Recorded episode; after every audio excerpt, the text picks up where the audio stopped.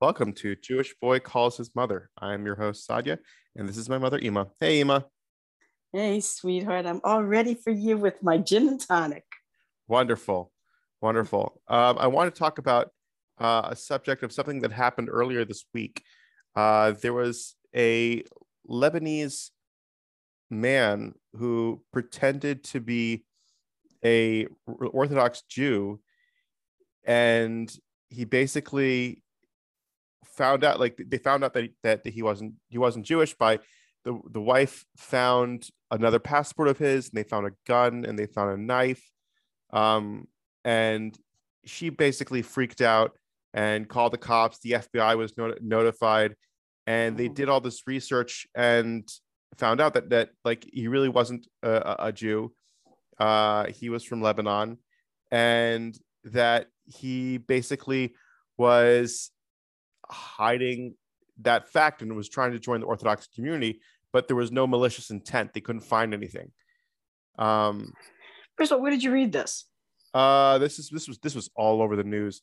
You can go on Yeshiva World. Uh, Uh, uh-huh. You can go on. Um, you can you can go on uh, Mid Mid Eastern 24. You can go Israel National Uh-huh. News. You can go H.com. Uh-huh. um you know it, there's like um yeah there's a lot of places that are talking about it it was is a news that broke out earlier this uh, earlier uh this week okay, was it on the mainstream news? Because I, I usually watch the news. I didn't see it on mainstream news. Was it, it wasn't it was it on mainstream? It was wasn't on very- mainstream news. i wouldn't say it's very mainstream like if what you Uh-huh. find it on fox or cnn Right, that's what I Um, mean. Yeah. It's no, it, this is something that like was interesting and odd because you have this person who's trying to be an Orthodox Jew without going through the the standard Geirus process. And I just think it's like, well, Uh-huh. what goes through their mind? Like, what do you think is going to happen? You know, you Okay, I've got go a- through- Well, I got a few questions here. There's a lot of strange things happening. here. First of all, before you marry anybody, a normal person checks into their family, wants to meet their parents, wants to meet their siblings, uh, inquires about who they are. I mean, it sounds to me like to marry someone like this, who's um, seems to be leading leading a double life, would be that to mean that this woman, I don't like, I don't like to blame the victim. Don't get me wrong, but you know, hey, um, didn't she check? You know, like I said, meet the family first, see what's going on. That was number one. Number two, if someone is not truly there's Orthodox Judaism. I shouldn't say Orthodox Judaism. I should say Torah Judaism, Torah observant Judaism. Uh, someone who's really from, there would be certain things that they would know. In other words, um, let's put it this way our religious observances as Torah observance Jews are very detailed and at times complicated to the point that only someone who's truly an Orthodox Jew would be aware of all the ins and outs and complications. And someone who's not Jewish, it would, I mean, it would you know, you, there'd be some very strange things going on. In other words, there would be a lot of knowledge that they wouldn't have and a lot of um, things that they were doing that wouldn't make sense, which would also be a red flag. Um, which leads me to believe I have a feeling that this woman might have just, how can I say it, like, like a you know mail order bride. You know what I mean? Um, married this guy like sight unseen, which sometimes I hate to say it, there are people that do that, and the results are usually the same. That you know, they usually regret it afterwards. So I'm wondering about like, you know, like how old she, you know, how old she was. Um, was she a mature woman who she was doing? Was she a young woman who did not know what she was doing and just thought this guy looked good on paper or whatever, and just married him, like I said, sight unseen.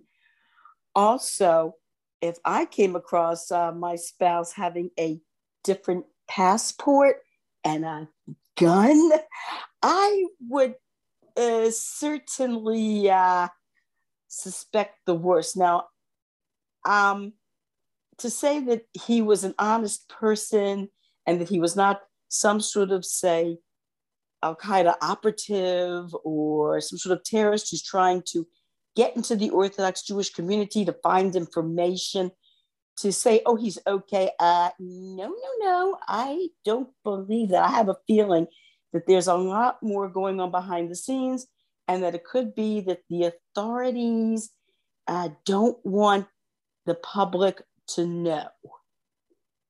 Yeah, I, I, I don't. What so one of the one of the comments that I that I find very interesting was made by the FBI uh, and was saying that they found that he himself was just a very lonely person and it's it's interesting enough where it's like I, i'm just trying to play like a not devil's advocate here but like a different mm-hmm. perspective mm-hmm. that like mm-hmm. would someone be so lonely and try to join a community you know there there it had to be something that goes through his mind. I would love to interview him. I'd love to speak to him, ask him like, what is going through your mind? What were you thinking? Like, why would you do something I'm, like this? I'm sure the FBI would has had would like and has interrogated him too and asked him those questions too. But I have a feeling, you know, you've I'm sure we've all seen enough um, police, you know, you know, like uh, Law and Order, et cetera, et cetera, NC, NCIS, and all that, to know that that uh, the law enforcement authorities don't give all the information to the public.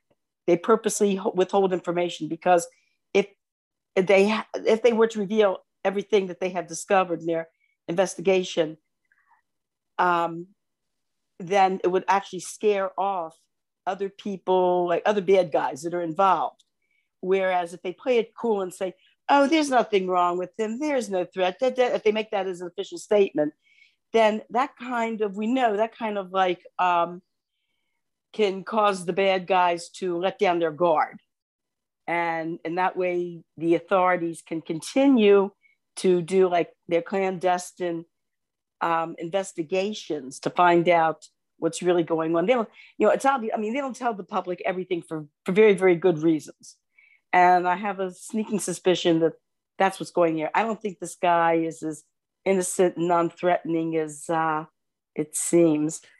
But this just seems this just seems very, very strange about someone like marrying someone like this without, like I said, meeting their family, getting to know who they are. Like what there's there's a lot of unanswered questions. You know, I think there's a lot of stuff that went on here that uh, obviously the you know it's not for public information I, that's that's why for me it's more of like i want to i want to believe that you know it's a little more innocent than what what a lot of people would assume just because i feel like it's more interesting story that way to me because if you have the whole idea that oh he was just some kind of spy terrorist blah blah blah I don't know. That just that seems kind of boring and and, and like mundane. Yeah. Like, ah, oh, we've seen this story before. Come on, can't we have something a little more interesting, a little spicier? like he's not like like he's not a terrorist. He's just really a decent guy who kind of like was out on his luck and wanted to go for a Jewish girl and then decided to like play along with this whole situation. And it, what one thing led to another, and now the FBI is questioning him. He's like, I, I just wanted to live a, a nice, happy Jewish life. I didn't realize it'd get to this. Yeah, but uh, I don't know. I'm just like I said. I'm just wondering. Like I said, there's you know, there, I'm sure there's a lot of stuff that once I remembered that he was doing that didn't jive with being an Orthodox Jew. That he maybe wasn't uh, with. I'll tell you. I'll tell you a funny story. You remember um, Oliver Shalom, the um, talk show host Tom Moore?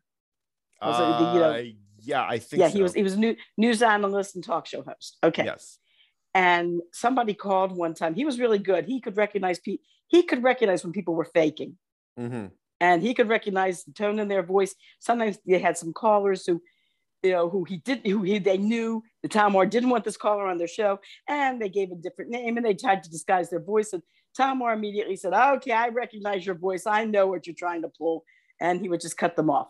So one time, some guy called says he's an Orthodox Jew, and he thinks the Palestinians are right and are entitled to, to the land of Israel. It really, you know, was you know the whole nine yards. So Tom Marr says to the guy, I don't believe you're an Orthodox Jew. In fact, I don't believe you're Jewish at all. He says, I think you're a plant. And so he says, Of course. So the other guy answers, Oh, of course I'm Jewish. So Tom Moore said to the guy, Okay, tell me something then. Do you remember your bris? And the guy said, Of course I do. And Tom Moore said, Aha, busted.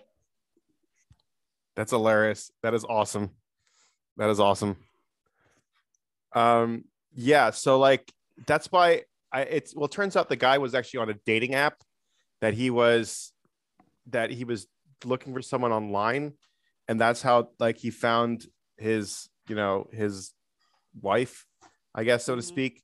Um, it's just has, has any stories like this ever happened like when you were younger that like someone claimed to be who they were and then it was a whole giant like like hullabaloo Um, yes, as a matter of fact, someone very close to us oh really um, married some, married somebody, if you remember, i who was don't very char- very charming and a lot of fun to be with. And um, as a matter of fact, he came to our house, and uh, Tati and I were also um, pretty much, you know, taken in by this guy. And then um, I don't want to say who, but that then that person found out later on after she married him that hey, he misrepresented himself.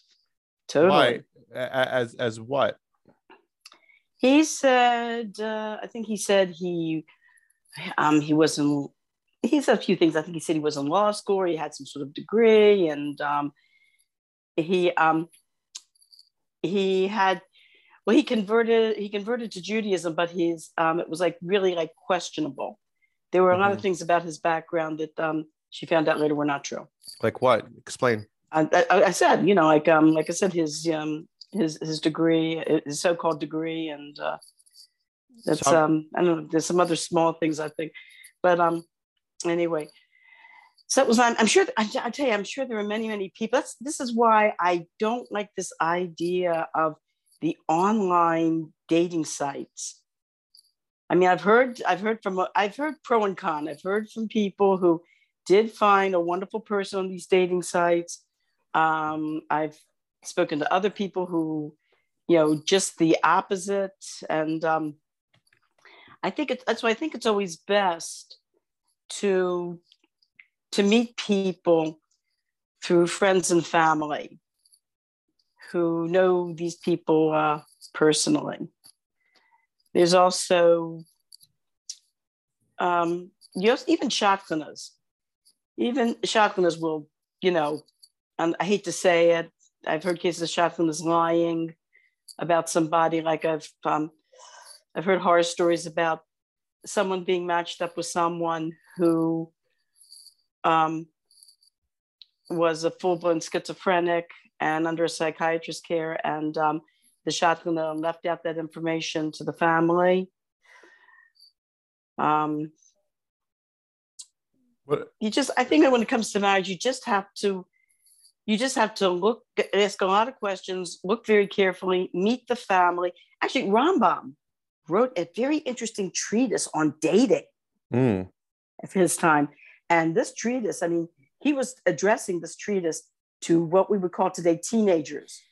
Because in those days people got married somewhere between you know 13 to 18 maybe 19 or 20 and the way that you know a lot of from people date now is that they don't they don't hang out too much with each other. They you know they go out on a few dates.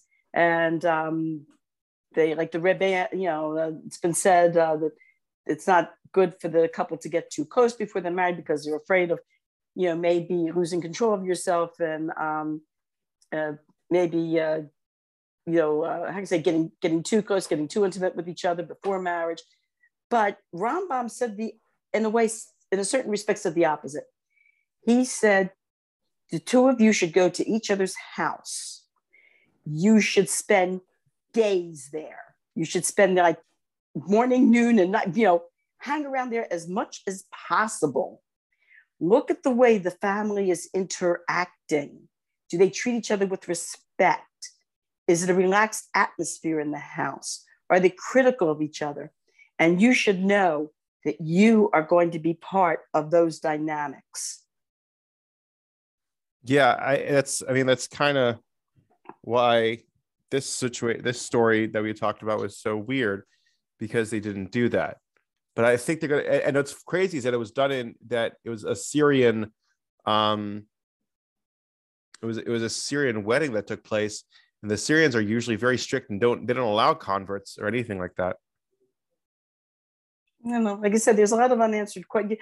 Also, with news stories in general, you um, you can't always go by news stories. There's a lot of I don't know. There's a lot of uh, how can I say it? Um, there's a, there's a lot, a of lot fluff, a lot of fluff and accuracy. They're just trying to like yeah. they're, they're trying to be first. They're trying to do whatever. Mhm. You know, Well, I remember, you know, when I was when I was um, a finalist in that pageant when I was 14 years old, and after the pageant was over, my mother and I were reading the newspaper accounts of the pageant, and she and I looked at each other and said, "What in the world? Where was this?" wow. Because we the way that they described the pageant, like you said, was blown way out of proportion of the way it really was. Jeez. That uh, that's that's that's again like that's why people don't trust the media in general. I think it's it's gotten worse nowadays, but I think it's just it's like they're trying to be first. They're trying to be more you know spectacular. They're trying to be more you know out there. Um, I remember also you telling me stories when we were younger about some uh, some people who would be mishlachim and that they would pretend to be mishlachim and they really weren't like they weren't who they said they were and that's why in baltimore yeah. they have all Mhm. these like you have to have like a, a, a letter from the aguda hmm Yes, I remember what hap- what happened was there was this couple that were going around the Jewish community, uh, dark complexioned people, you know, like look like me basically, you know, you know, dark hair, dark eyes, olive skin, you know. And the man had a letter that he claimed was from a rabbi that he had swallowed rat poisoning and that he had gotten very sick from it and he couldn't work. And so he and his wife were, you know, going around the Jewish community collecting money. I noticed very interesting about this couple. First of all, they were riding around on these two very nice bicycles that did not look like cheap bicycles. And um, the wife, they were not, they weren't able to look me in the eye. As they were telling me their story, the wife kept looking to the right, to the left, um, the husband kept looking at the paper. They would not look me in the eye. And I thought something was very strange about them, but I had some change on me. I didn't have a lot of money. We, we, you know, we didn't have any money. That was, these were, this was the good old days when we were living from hand to mouth. And I didn't have much money, but I did have some change. So I gave them some change. And then 30 years went by. This is really funny. 30 years went by. One day, I don't know, was it 30? No, it was, yeah, it had to be like, yeah, it was a long time went by. Yeah. And um, I was getting dressed one morning. And All of a sudden, I thought, for some reason, I thought back to these people. And I went, ooh. I said, I have a feeling they were fakes. Oh, well, I'm That's a I'm delay- glad I didn't, delayed I thought, I'm response good- I, yeah, I know. I'm gonna, but I'm glad I didn't give that. That happens to me a lot. I, I don't get, I don't get things when they happen. I think, I, then years later, I think back to it and I go, oh yes. so, um, anyway, they, um, so that morning of all things, I happened to be walking down the street. Same couple came up to me to ask me for a donation. oh, so I said, Oh, I remember you guys. I remember you guys from 30 years ago. Still that rat poisoning, huh? 30 years later. And so the husband says, Oh, oh yes, yes. He goes, It takes a long time to for it to work its way out of the body. I said, Oh, yeah, I'm sure. I said, Well, I don't have any money on me, but I said, um, I took out a pencil and paper. I said, Here, I said, um, where are you staying? And I'll mail you a check. Um, well, we're really not staying in any one place. I said, Well, are you um, what about the rabbi that gave you that letter? Can I send the check to him? Oh, um, well, we really um, aren't constant a lot. We move around a lot. And so I said to them, Oh, come on. You, you can't be moving around so much that you don't have a, a- an address. I said, you can't, I said, you can't be moving around like gypsies, can you? And when I said the word gypsies, they both went, oh, gypsies, gypsies. How could you possibly say we're gypsies, gypsies? And I went, ah, I thought to myself, uh, ah. So I said, well, I'm sorry, but if you can't give me an address, I can't help you. So I immediately went into one of the houses, was on Williamson. And um, I was watching them. For, it was a friend of mine uh, that lived on Williamson. I went to her house. I told her what happened. And I was pointing out these people to her as they were walking down the street. So she gave me her phone and she gave me the number of each house that they were going to. And I called as I could see as they were coming up to the house, I was calling each person at the house and said, Don't give these people that are at your door any money. They're gypsies. And they were going, I could watch them from the window going from house to house to house to house as I'm on the phone calling each house and each house they're just closing the door and walking away, closing the door and walking away. And I mentioned this to um, a friend of mine who had moved recently from New York. And I told her about this couple, and she goes, So she described them to me. I said, Yes. I said, That's a couple. She goes, She goes, They are gypsies. She said, They showed up in this um, like little community where she lived in upstate New York, and the police chased them out. Oh, that's interesting. So it was after that that Rabbi Heinemann instituted that rule that all you know Mishloachim must come to him and get a letter from him, and that we're not to. It's not you know that um, we you know it was said that we had to do this, but um, this is you know this was one of the reasons. Yeah, this uh, we after this fun story, uh, we we gotta go. But um, yeah, there was a similar story that happened um, when it was at, we we were at Shul on Purim, and there are these people outside collecting money, and they didn't. It was weird. They like they it was like a, it was like a little boy, like he was must have been fourteen and he was collecting money and people were giving him money and then one person was like was suspicious and asked him hey do you know shema? And the kid was like what? He was confused and we're like do you know shema? And they, he just didn't know and he, he quickly ran and he ran into a van filled with people and and the and the van just like sped off. Mm, oh my gosh. Yeah. Yeah yeah see see we Orthodox Jews have our code words. Yeah, yeah, yeah. All right. Well, this episode's been great. Um, thank you so much for joining me, Ima. I love you. Have a okay, wonderful Shabbos. sweetheart. You too. Have a great Shabbos, darling.